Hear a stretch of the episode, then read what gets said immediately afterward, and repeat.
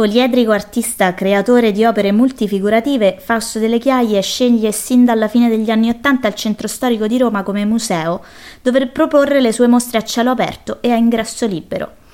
Il delizioso e intelligentissimo percorso espositivo esplora una collezione piena di ironia e filosofia di vita composta da scarti, monetine, vecchie cose, giocattoli rotti con targhette esplicative di grandi profondità.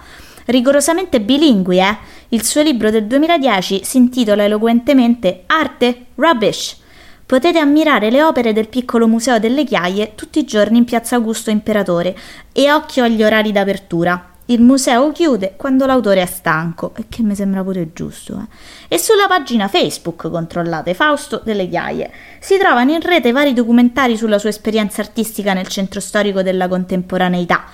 Ve li consigliamo, ma se potete andatelo a conoscere di persona perché è proprio un'altra cosa.